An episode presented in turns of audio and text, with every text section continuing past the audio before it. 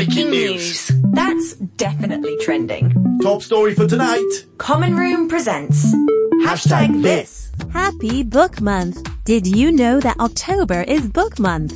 Let's immerse ourselves in the elegance of storytelling. Now, firstly, why is Book Month so important? Perhaps think of it more like a fitness challenge.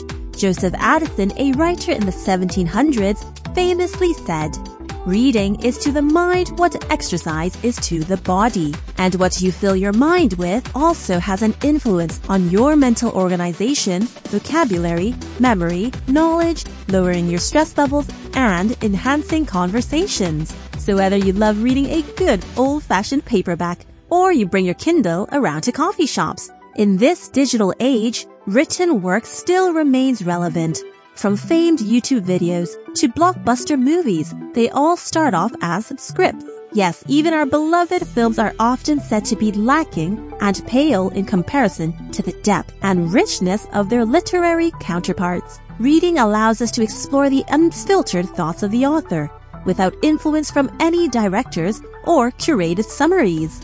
Using our own imagination, we are free to create a world uniquely our own.